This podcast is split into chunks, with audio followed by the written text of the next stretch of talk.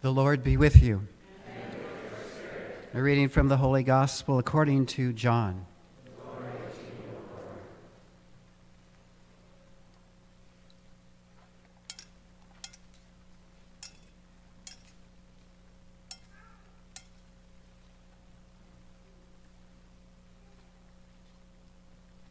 Before the feast of Passover, Jesus knew that his hour had come to pass from this world to the Father.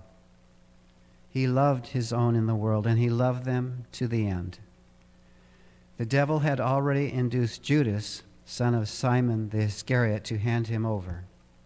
So, during supper, fully aware that the Father had put everything into his power, and that he had come from God and was returning to God, he rose from supper and took off his outer garments.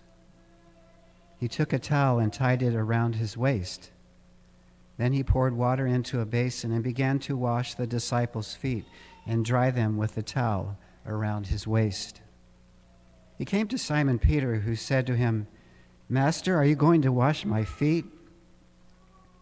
Jesus answered and said to him, What I am doing you do not understand now, but you will understand later. Peter said to him, You will never wash my feet. Jesus answered him, Unless I wash you, you will have no inheritance with me. Simon Peter said to him, Master, then not only my feet, but my hands and head as well.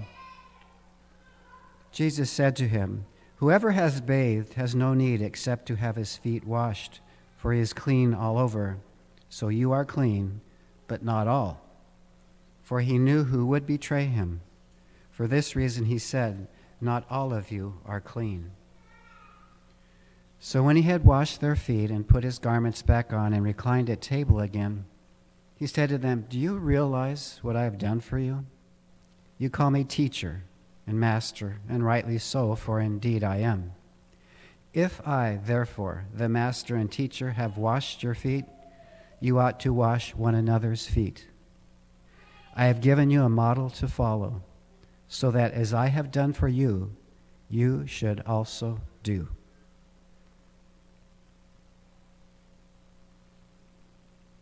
The Gospel of the Lord.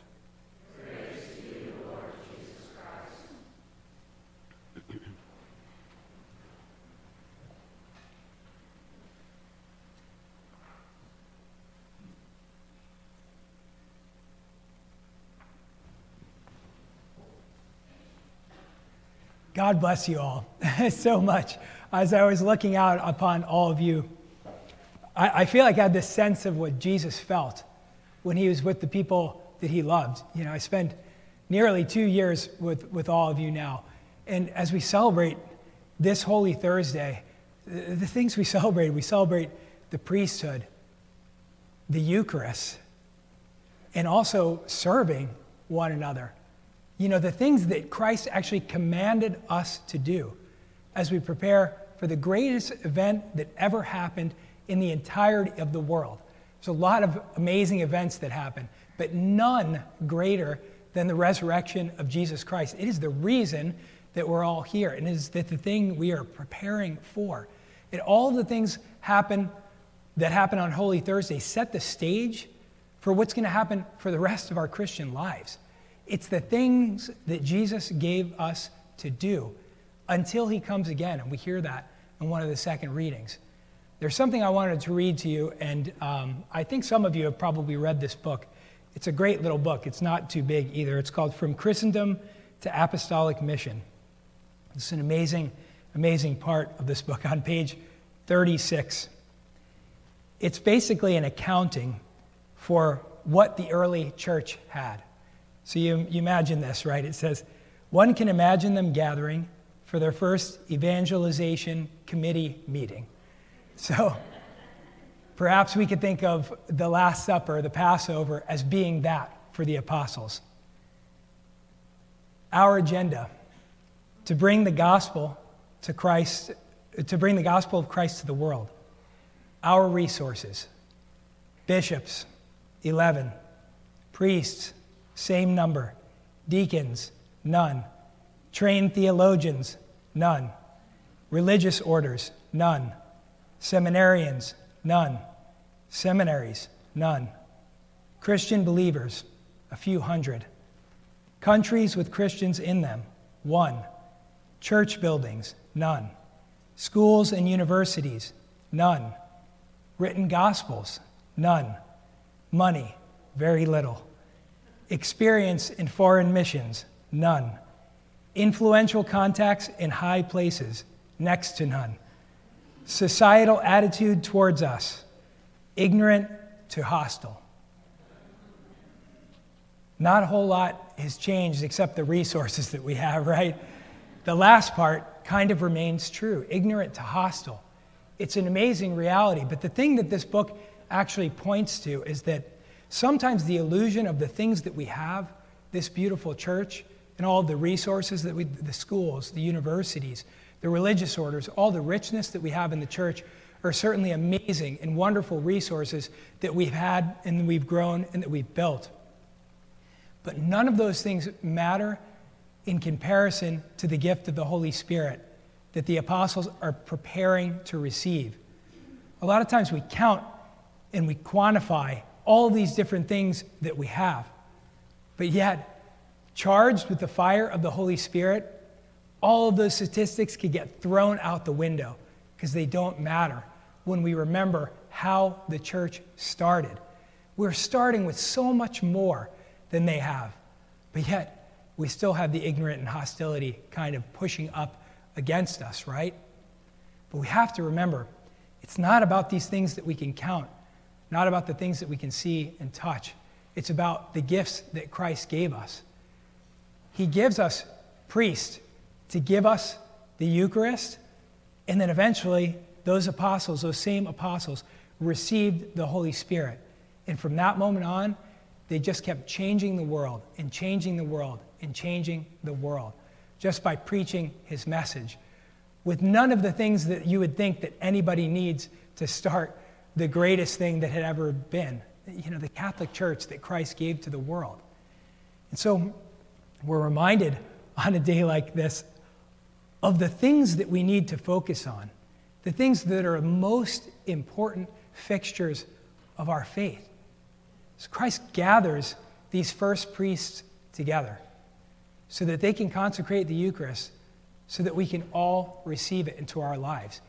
And there's nothing that reminds us of how important that is when we look at the empty tomb, the empty tabernacle, right? With Jesus not in it right now. There's something about that emptiness in this moment that reminds us how important it really is to have it. And I think the last two years, especially in the very beginning of the pandemic, when we didn't have Christ, there was kind of a panic stricken feeling about that. You know, and a lot of us realized how much we actually needed it as soon as it was taken away from us, right? It's often the way that things go in our life. So today we focus on those things that the Lord commanded us to do, the things He actually asks of us. When He washed the apostles' feet, what does He say? I give you a model. Go and do likewise. He's given an example, and then he commands us to go out and do something. Eventually, as they learn with Christ for three years, they're training for three years. It was a lot shorter of a seminary formation in that day. Three years as opposed to the eight that, that had spent Father Carey and I in the, in the seminary. But in that time that Jesus spent with the apostles, go, preach the gospel, you know, the other day I was here doing the school mass, just yesterday actually, and I like to give them liturgical quizzes. And so I take out like all of our vessels that have like really hard old Latin names, and I see if anybody knows like what the name of them are, right? You know, so I took out the item that we incense with, and I'm like, what is this called? And then, you know, just blank stares, you know. So like we say the thurible or the censer, and we go through all of that. And then we go through like the ciborium and, you know, the chalice and the tabernacle, all these different things that we have. The aspergillum, the little wand that we flick the holy water with, all these things that would be really hard. Just to realize that there's one thing, there's, it takes us preparation to do what the Lord commanded us to do. Just imagine for this Mass today How much preparation went into that? And then what, is, what does the Lord say to his apostles? Go and make preparations for the Passover. So he gives us something to do, and then every one of us, in conjunction with each other, the faithful, volunteers, musicians, sacristans, all kinds of people gather together to do what the Lord commanded us to do. When I elevate this chalice, you'll notice that there's a rim around that chalice in blue enamel. And it says in Latin, Do this in memory of me.